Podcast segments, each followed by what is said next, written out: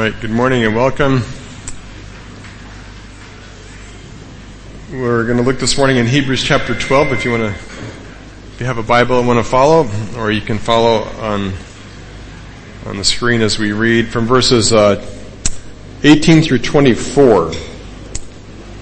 Hebrews 12, 18 through 24. For you have not come to what may be touched, a blazing fire and darkness and gloom and tempest, and the sound of a trumpet and a voice whose words were words made the hearers beg that no further message be spoken to them. For they could not endure the order that was given. Even if even a beast touches the mountain, it shall be stoned. Indeed, so terrifying was the sight that Moses said, I tremble with fear.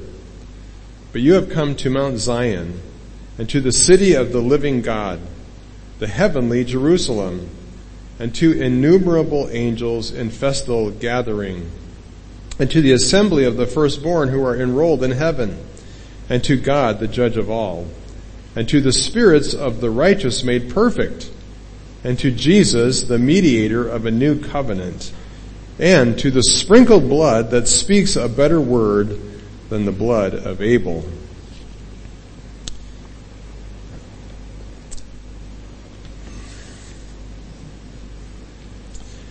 Um, as we look at this passage, um, it's, uh, it's, it is uh, essentially a comparison. Oh man, are we going to be okay with this mic? Check one, two, three. Okay. Um, it's essentially a comparison of uh, the old and the new covenant, and uh, I'll explain uh, how that is, and we'll kind of unpack that. Um, but to start off, just thinking a little bit about how, uh, for us, um, especially a lot of us um, living as as foreigners in Thailand, um, where do you call home? Maybe some of you even are MKs who, you know, it's a very complicated question. Um, where do you call home? And I don't know about you, but uh, as you live longer in Thailand, maybe there's parts of Thailand that start to feel more and more like home. Um, and certainly the longer I live here, uh, much about Thailand feels home to me. But um, as home here grows more, um, I find that home, as in where I came from, also I, I, miss it more and more. There's a lot of things about my home country and my home place that I, I miss and I long for. Uh, and of course, it's not just the, the place, it's, it's all the, what it means for home to be home. Uh, like what I miss, uh, uh we don't own a house in, the, in, in, America, our home country, so it's not like I miss uh, the place, but I miss the relationships of, of my family that make home what home is. Um, and, and so what is it that makes, what is it, what do we mean by this idea of home? What is home? Well, I, th- I think it means a, a lot of things. It means a place where you belong right? Where people have to welcome you because they're stuck with you, right? It's like they can't say, no, I don't want to be friends with you anymore. You can't disown family, right? It's, it's home is a place where they, they welcome you, they accept you, they know who you are, they know your faults and, and, and your flaws, but they still love and accept you, and uh, and you belong there. And it's a place where we do joyfully celebrate each other, and we celebrate birthdays at home, and we celebrate holidays like Christmas or Thanksgiving, where we gather and, and there's something uh, in those gatherings and in the, the spirit of home that I think we all long for. And I find myself having multiple homes now that when I'm here, I long for home there. When I'm there, I long for home here. And it's, uh, it's just kind of the way it is. And the truth is that, uh, the longing that we long for is ultimately put there by God for His home. And it may be that for you, uh, growing up was not a pleasant experience, and so you don't have happy memories of home. Maybe you never felt very loved or cared for at home. But all of us still have a longing for a home place. And it really is uh, something God has put in us, and it's a longing that we, we want to be in a place where we know we belong, we know we are loved and accepted, and we can be who we are without having to pretend and where we are joyfully celebrated. And that's really what this passage is, is, is much about. It's, I titled the message, um, uh, the title, uh, uh, The Place We Call Home. Uh, and I think God, uh, we, we, might be surprised, and I hope we're surprised, we'll unpack this, uh, how much of that home is available to us. Um, and the context of this, kind of the background, okay, I can't take this anymore.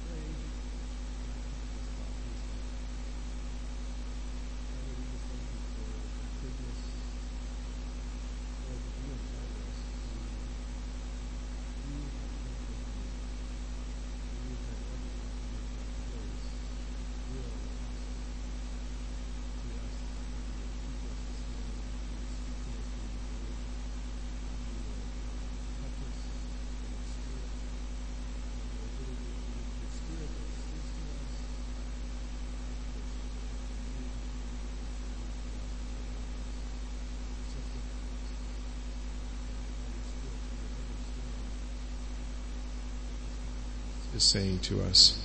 So we commit this time to you now in Jesus' precious name. Amen. A little bit of the background. The author of uh, Hebrews is writing to a people who were really confused about what their home was, and they were actually wanting to go back.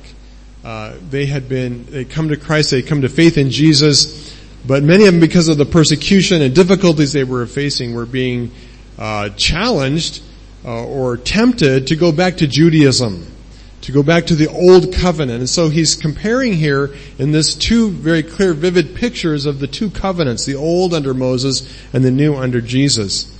And so he, he starts by, by reminding them where they did not come to. He says, you have not come to what may be touched, a blazing fire, and darkness and gloom and a tempest.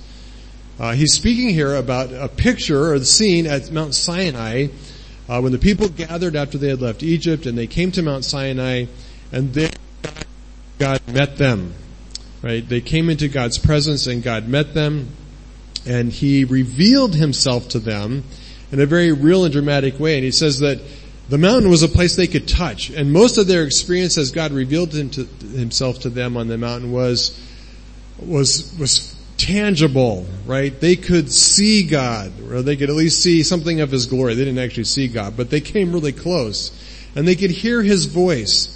And, uh, they could, they could touch the mountain. Uh, but the interesting thing in all of this is that even though it was very tangible and real and physical, um, it was particularly Hello, hello, hello. Okay, uh, it wasn't, it was not comforting or inviting. But there's nothing about it that made it feel like, like this is home, right? And notice the images he uses. He says, uh, you come to, uh, sure, a place that could be touched, but it was a blazing fire. Right? In fact, he gives four images here. A blazing fire, darkness, gloom, and a tempest. And these are really all pictures of, of the, uh, of, of the God who is inaccessible right? The God who is very difficult to approach. And think about these images. Now, it's true that a fire, if you're talking about a, a little campfire or a little cozy fire on the hearth of your cabin in the middle of winter, is very inviting. And you draw close to you and you gain warmth. But that's not the image here, right? This is not a little campfire or fire on your hearth in your cabin. It says it's a blazing fire, a torching inferno. Uh, back when I was much younger, I fought forest fires and uh, they were nothing to be messed with. And and you didn't draw near to this blazing inferno to warm up. In fact, it was scorching heat. It would it would melt cars, right? It's a kind of fire he's describing here. It's a fire that you don't draw to, you run from. And he goes on, he has other images. He talks about darkness. Uh, you, you, came to, to a fire and to, to darkness. Um, and it's interesting, I love, we sang a, a, a song this morning about, uh, God being light and the darkness can't really conceal him. So the, so the question is, is God light or is he dark? It's so confusing. What's it talking about here? Well, the truth is God is light. And He exists in, in uh, brilliant light. His, His glory and His holiness is pictured as a, a brilliant light like the sun. Uh, but much like the sun, if you get too close to, to you, it's a, it's a light that will blind you.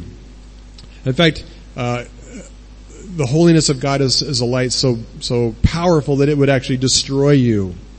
And so to protect us, uh, there's many uh, images or pictures of God in the Old Testament veiling his his brilliance, veiling the the, the light of his glory in darkness, uh, not to protect him, but to protect us, uh, like putting on sunglasses so that we're not blinded by his light. And that's how he came on the mountain. He came in darkness and gloom, and a cloud descended on on the mountain, and and God was enshrouded in this cloud, this dark, gloomy uh, cloud. Uh, and again, it's this picture that uh, God is inaccessible, right? You just don't walk up to him. You can't see him. You can't look on him, even though he was that close, and even though they were uh, physically present with God's presence with them, it was still shrouded in darkness and, and gloom. And finally, uh, it, there, there was a tempest. A raging storm was blowing. Right, so this is not this is not the picture of something warm and inviting right? Right? This is, this is a picture of the God who is in many respects inaccessible because of His holiness. Uh, the people, as they drew into God's presence and began to experience something of, experience something of this incredibly holy God, they were made painfully aware of their own sinfulness and fallenness and unworthiness to stand before such holiness. And that's the, that's the problem we have with God. God is an infinitely holy being and He created us to, to be with Him, but sin has wrecked that. And it's made us unworthy and unfit to be in His presence. And as, as such, the people of Israel experienced and felt this distance, the separation between them and God, their unworthiness, and so uh, they were terrified. Uh, but there's more. It says so. There's uh, there's also a voice that comes with it. Um, and the voice uh, uh, comes with a trumpet. Verse 19, and the sound, there came the sound of a trumpet, and a voice whose words made the hearers beg that no further message be spoken to them. And what was the message? It says, for they could not endure the order that was given, that even if a beast touches the mountain, it shall be stoned. Um, the, the, the voice is first announced with a trumpet. Uh, and in, in, in, ancient times, the trumpet was a warning blast uh, that either an enemy was coming or they needed to prepare for battle, that there was some kind of an emergency. So we might equate it more to our day and age to a warning siren. Um, if you've lived in places where uh, there's, a, there's, a, fire alarm that goes off, um, how calming is that? Have you ever been at school? The fire alarm goes off, and what do you do? Everybody jumps in their seat, right? Because it's startling. It's it's alarming. There's something that's anxiety producing about this kind of alarm. And that would have been the effect of this trumpet blast. Uh, and it was a divine trumpet blast. It was probably loud. It may have sh- sh- shook the ground. So there's nothing calming about this. This is not somebody playing a, a lovely melody on a trumpet. This is, this is a warning siren. And then it is followed by something even more terrible as God himself speaks to them. And the people, it says, were so terrified, so awestricken by the wonder of God's voice that they begged God not to speak directly to them. It was too much. And, and what is in the content of his message, what is in the content of his voice is, is simply this, danger! Keep away! Right? It says, don't get close to the mountain, don't touch the mountain. Uh, it's, it's dangerous. Even an animal, if it's allowed to come to the mountain and touches it, will, will, will die. Right? Must be stoned, must be put to death. And so uh, it's kind of like if you've ever seen, you know, dangerous places or big, huge signs that say "Danger, keep out." I remember when I lived, uh, was going to Bible school. I lived in Montana, right in the middle of the Minuteman missile range. Does anybody know what Minuteman missile range is? A couple of you who are old. It's a, it's a, it's a grid of nuclear warheads and there's hundreds of them, hundreds of them all over Montana and North Dakota. And about every mile on a grid, there is one of these silos, and they were all fenced off. And there weren't signs that, like, you know, put missile here, right? But everybody knew what they were. It was pretty obvious. And if you got close to one, there were there were big signs that said "Danger, keep out." And the danger was twofold. One, if you went in there and it, and it just happened to be the moment, moment when they pushed the button and launched the missiles to go attack Russia, you would be riding a ballistic miss, missile somewhere to be vaporized. Um, that could be a problem. A little bit of risk there. But of course, the, the odds of that happening were pretty slim. But the other risk was that uh, because it was a nuclear live nuclear warhead on a rocket underground, they really didn't want people like messing around with it. You know, like uh, they wanted people out of there. And so if you were stupid enough to, to ignore the danger warning signs and crawl over the fence, uh, you would get shot, right, or arrested, or you go to jail for the rest of your life because uh, it was serious stuff, right? It was danger. It was dangerous. There was risk. Well, that's what God is saying here. And the point here is not that God is worried that they will somehow damage Him right? That somehow His holiness will be corrupted if sinners get too close. Okay, God is pretty much, I would say, indestructible, right? Uh, God is not threatened by sinful people, and uh, it's it's no danger to Him. The danger was to the people, right? The danger was to coming into the presence of a holy God that that He would be a consuming fire, and His holiness would devour them. So his warning was danger, keep away. Best part of all of this whole scene is uh, the point of all this is God assembles them to make a covenant with them. Okay, this is a covenant making uh, gathering where God on his side gathers the people and he's going to make a covenant of relationship with them that he wants to be their God and, and the, the humor in all this is that God wants to make a covenant so that he can live in the midst of them. Now, this is starting to look like not really such a good idea, right? Um, if this is who God is, do we really want Him in our neighborhood? Well, God wanted to live with them. He wanted to be in the midst of them. But to do that, it required a mediator. And so the people acknowledge and says, don't talk to us. We can't bear it. Talk to Moses. Let him be our representative, our mediator. And at the same time, God understood that that there needed to be a mediator and there needed to be a lot of stuff put in place.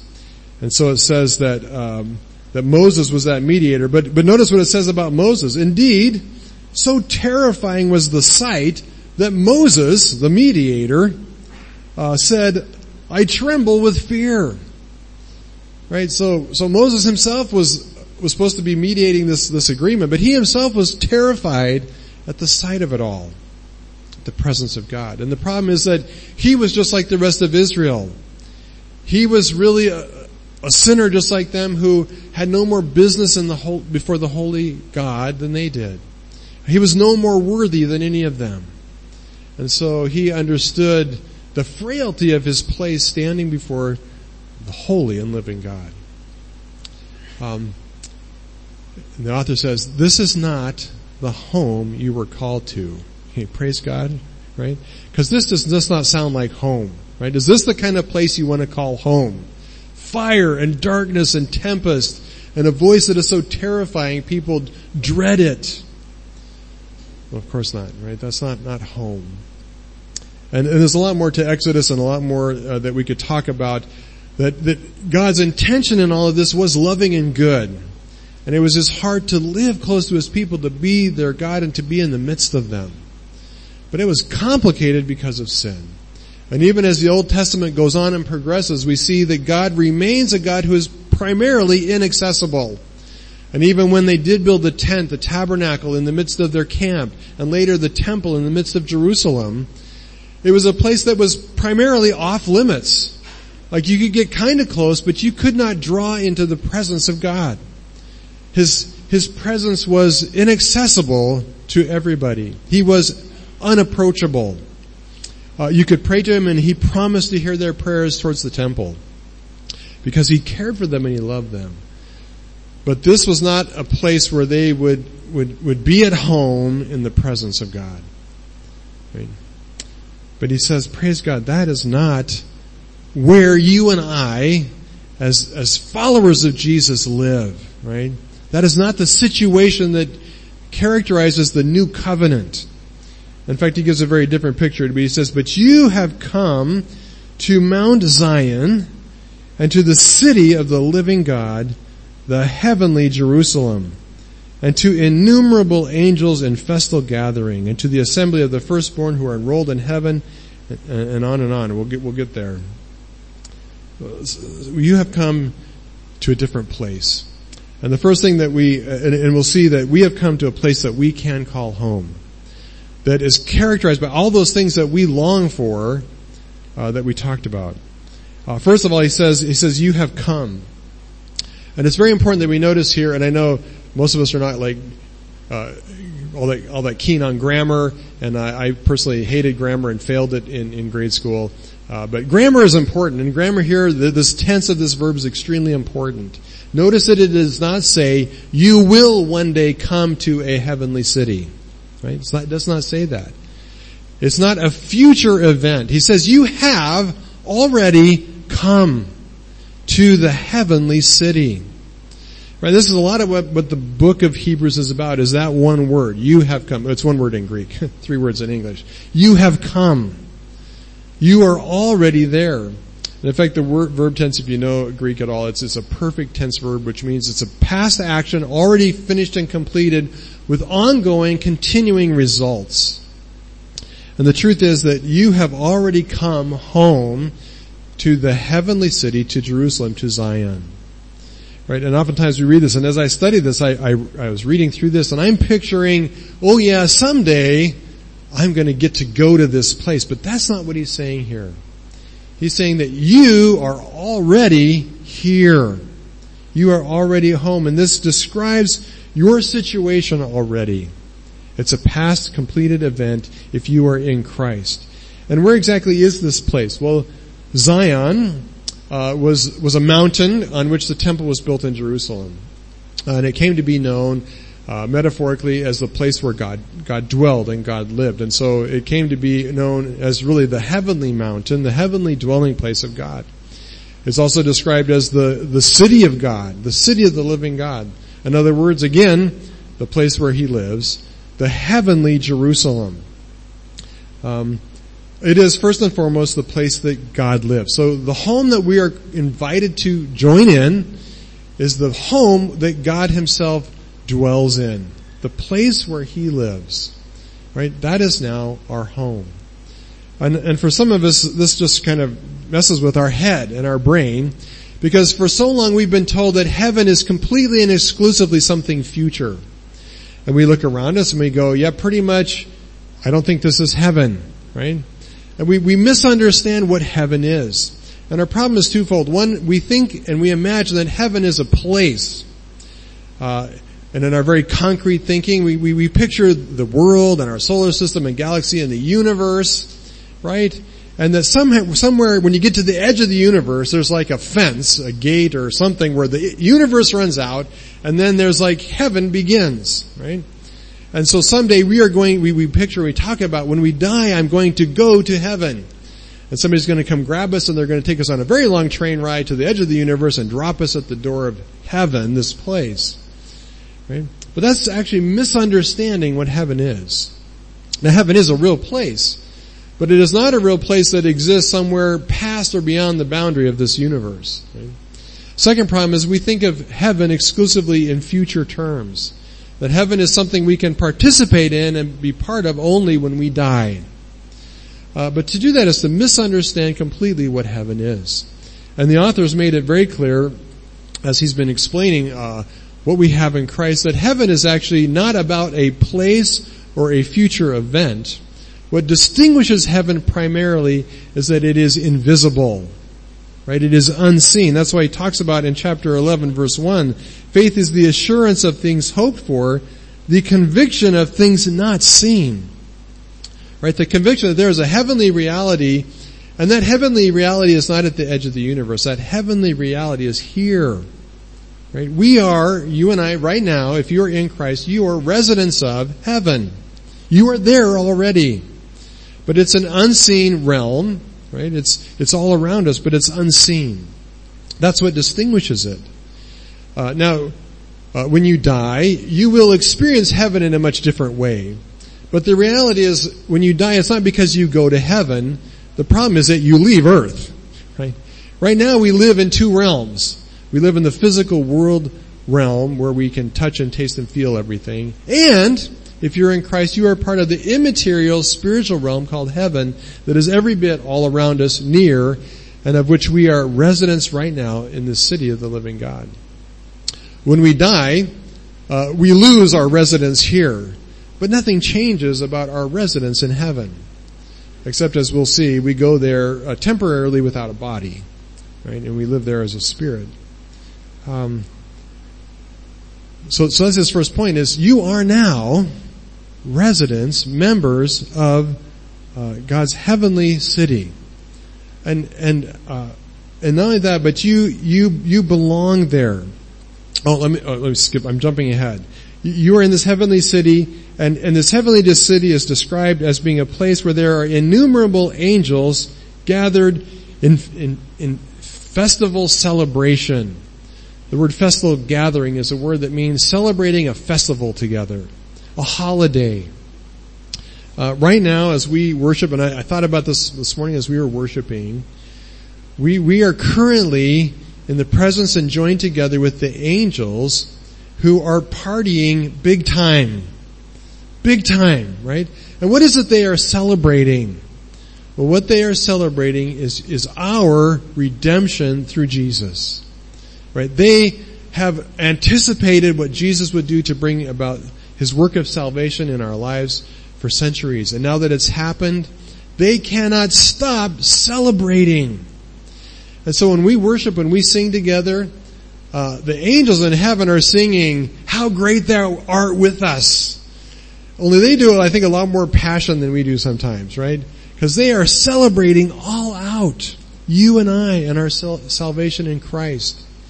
They are worshiping the Lamb who gave himself for us. And they stand in awe of what God has done to bring about this work of redeeming lost people and restoring broken lives to his plan. They are partying and they are rejoicing and they are celebrating. Right? This is a place of, of happiness and joy uh, over you and me and, and our brothers and sisters in Christ. Um, but it's also a place where we belong, where we absolutely belong. It says that we also come to the assembly of the firstborn who are enrolled in heaven. What is the assembly of the firstborn who are enrolled in heaven? Sounds very official. Well, actually, you and I are the assembly of the firstborn. Assembly is the, the, word we get the word church from, and it means the gathering together of God's people, and it's talking about the church. Right? We come to not only this heavenly gathering, but this heavenly gathering is made up of the body of Christ, the people of God redeemed and saved. And he says that specifically they are, they are the firstborn. One of the great works of Christ is that he has made us sons, and not just sons, but firstborn sons of God. Now those of you who are girls, I know I say this often, if you're female, don't be offended at this, okay? God's not telling you you have to be a boy. But what he's saying is that you have the rights of an heir. But that's what being a firstborn son is about. You inherit the estate. Right? So that means that the city of God, Zion, the heavenly Jerusalem, everything that belongs to God, is your and my inheritance. And we have a right to be there as firstborn sons. Right? Like I said, a family is a place where they can't get rid of you. Right? They're stuck with you. Like it or not. And that's how we are with God. We are firstborn sons. He is stuck with us because He's made us His children. And we are in that city. We are, we, we, we are in His presence by right as a firstborn son. We have the right to be there. We belong. But only do we belong because we're firstborn sons, but we also belong because we have been enrolled in the registry of heaven, of the heavenly Jerusalem. In ancient times, uh, they would keep records for a lot of reasons, partly because you had to pay taxes, but uh, for other reasons, of the the official citizens of a city. And you would go and they would record your name. And it was record that you were a resident citizen of that place. We, our name has been enrolled, registered in the books of heaven, in the New Jerusalem. And again, it's a perfect tense verb, which means uh, it's been done past tense with ongoing uh, relevance, right? We can't we can't change our status and standing as rightful citizens of heaven. We belong there, right? We belong. Uh, many of us who live in, in Thailand or in other countries as aliens are quite often reminded that we do not belong, right? Every 90 days, if you're, in, Thailand, every 90 days we get to go be reminded that we do not belong. As we have to go check in and, and we have to remind ourselves, yeah, you don't belong here. Right? Um, it's not the way it is with heaven. We belong. It is a place where you are welcomed and received and accepted as a child who belongs there. Right? Maybe you struggled your whole life feeling like you are outside, you don't fit, you don't belong. You're home, right? You are home in God's presence where you belong. And you are loved and accepted uh, there as a place that's yours. Um, and, and, and you are welcomed and accepted as a place that's yours no matter how messed up you are. Or you're not there and loved and accepted because you fit the mold or because you fit God's expectations or because you are good enough. No, you are like family. You're accepted and loved in spite of who you are. Right? In spite of who we are, we are messed up people and we are welcomed anyway through the blood of Jesus. Um, so, so, so it's a place where we belong and it's also a place where we can, we are free to be ourselves. Okay, I love, I love at home, you know, I come to church, I kind of dress up and I, I pretend like I am dignified, right? At home, I just get to be myself. There's nothing very dignified about myself at home, right? I, I, I wear kind of comfortable clothes and, you know, you take off the mask and at home you're the real you.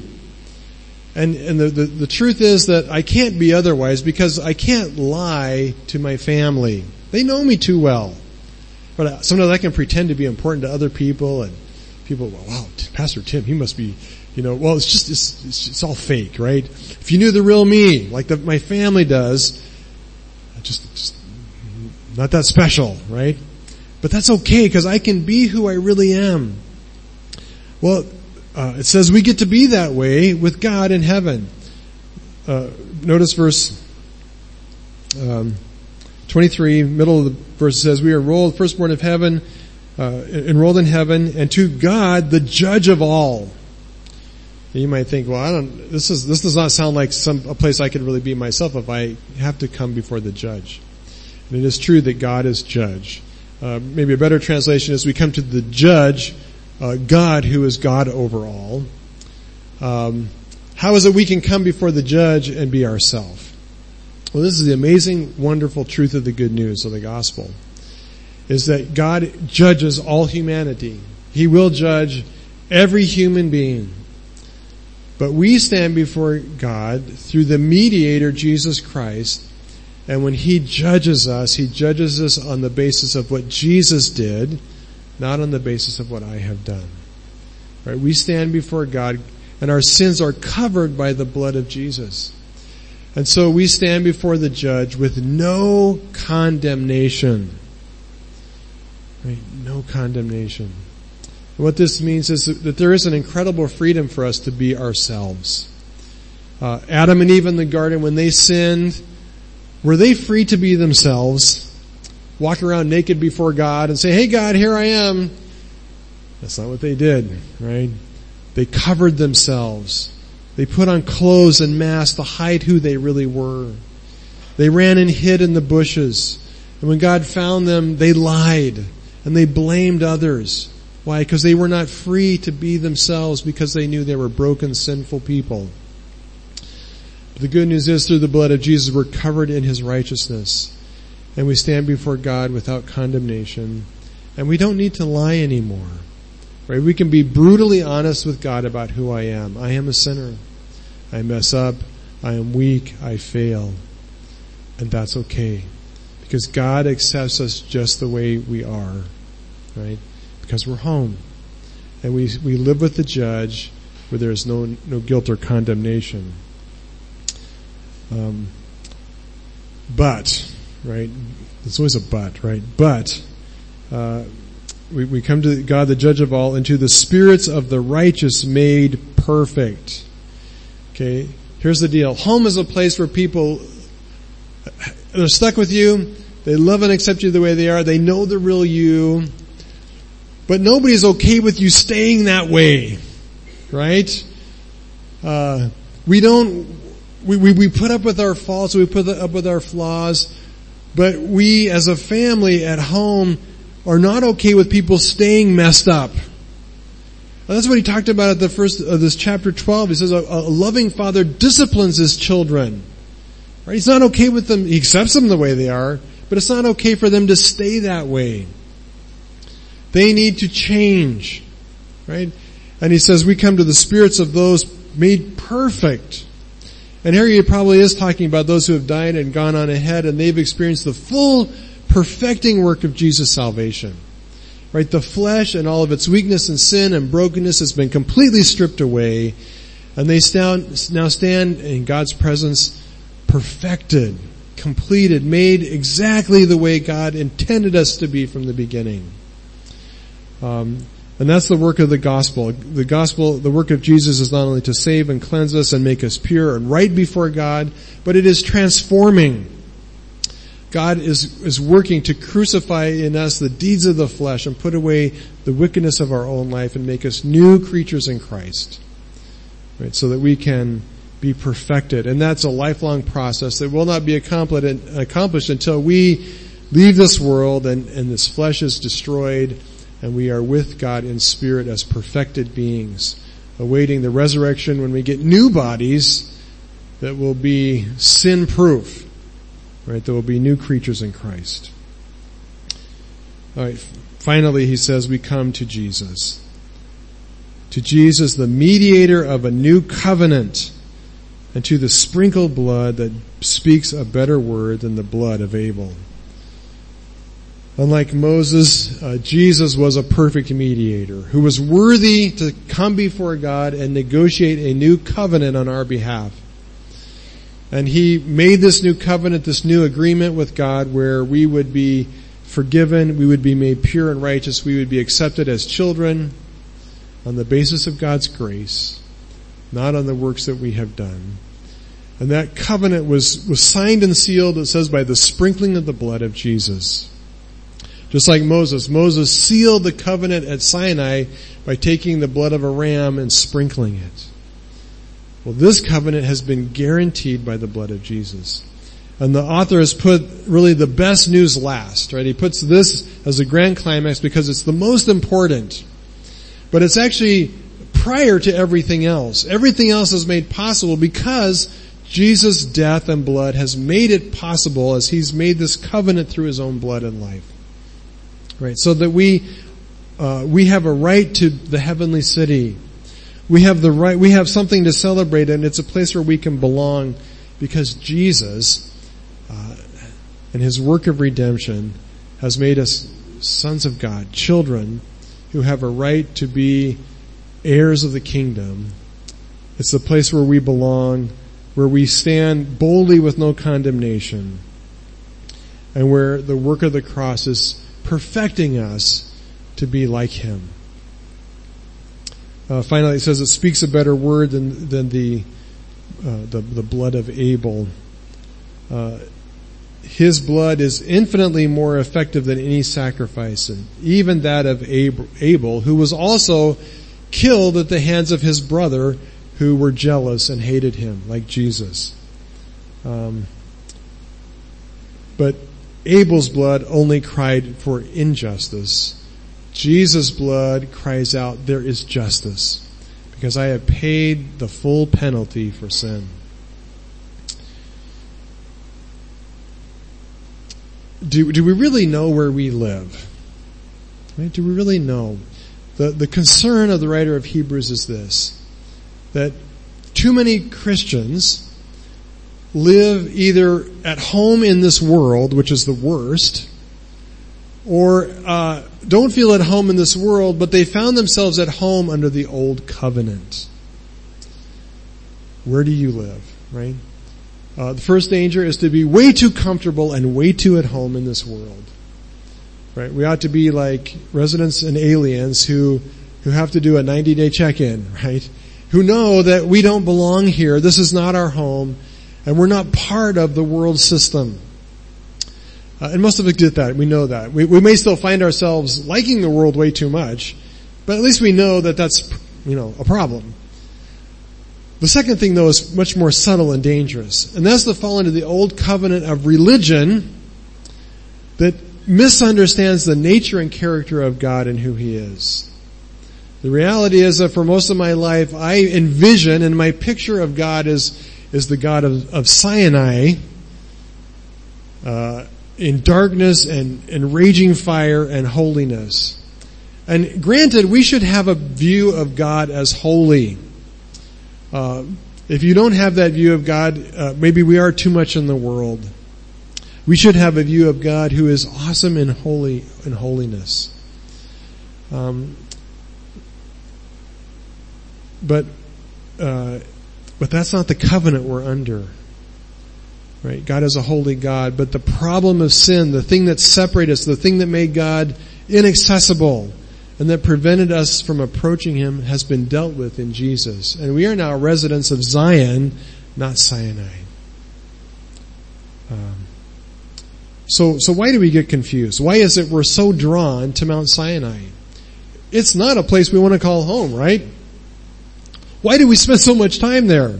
Why are we so drawn and attracted to it? Well, there's probably a lot of reasons. Let me just highlight three real quickly. First, is that we haven't really paid close enough attention to what Jesus has accomplished through his death. And that's what he's talked about a lot in the book of Hebrews. He says, look, you're immature. You're, you're not understanding. You haven't grown into understand what, what Jesus has opened up for you, full access into God's presence. And so you're living outside the temple, outside the court at a distance, because you're not paying attention to what I've been saying. Right? We need to pay attention. And a lot of people are oblivious to the fact that they're residents of, of a heavenly Jerusalem, that they are members of, uh, joined with the, the angels singing and worshiping God, uh, because they're, they're not paying attention. Right? They're not taking seriously all that scripture teaches about the work of Christ and what it's done for us to bring us to a place where we live life continually, daily, moment by moment, in the very presence of God. Instead, we, we, we vision God like Sinai, as distant and far away and removed from our life. That we pray to, but we have to pray to with a megaphone because he's so far away. And we never hear his voice because we don't want to. Uh, we're oblivious to the fact that God is speaking to us and he wants to communicate himself to us. He wants to do life with us. That's what Jesus has accomplished. And that's the covenant we live in. Second problem is that we spend way too much time listening to the liar. Uh, what Satan did to throw Adam and Eve off in the garden is he, he lied to them about the character and nature of God. He said, is God really that way? God wants to kill you. If you eat the fruit, God wants to kill you. Look at how evil and angry this God is. Like how many of us really, if we're honest, like we know theologically God is loving and good and gracious and we use all, all these words, but honestly in our heart of hearts, we see God still as an angry father who's sitting up on, on Mount Sinai waiting to just smack us. Waiting just, just, you just get too close, you just touch that mountain and you just see what happens, right? At a feeling level, is that how we encounter God? Right? We've listened to Satan, the liar, who's been whispering in our ears, God does not love you, right? God's an God's a God's a holy God. Don't forget that, right? Don't get too close, or He will zap you. Third issue is that we are not trusting the goodness of God, right? We we don't have faith to see the unseen, as he talks about in, in, in Hebrews 11.1. And in Hebrews 11.6 that that God exists and He is the rewarder of those who diligently seek Him. That God wants to give us His love and goodness and grace. that God delights in blessing us. That He sent His Son Jesus to die for us so that we could come into His home and live there and that He could come and make His home in, in our hearts. That He is good and loving and kind. That that's the covenant we are now under. Uh, knowing where we live makes a huge difference in how we live. Right? Imagine a person who lived their whole life uh, uh, as a homeless person on the streets. And one day it turns out that they inherited a vast fortune and a, and a, beautiful estate and somebody comes and tells them and they show them the paperwork, the deed, the will, and they say, look, you now are the possessor of this glorious mansion just down the street. But he doesn't believe it, right? Habit keeps him living on the street. And it affects the way he lives, right? He smells bad. He's hungry. He's probably not a very happy person. Uh, if he would only realize what belongs to him and enter into the estate that's waiting for him, the home that's waiting for him, how it would transform his life. Right? How it would transform your life if you started living as residents of the holy city of which you are. Let's pray.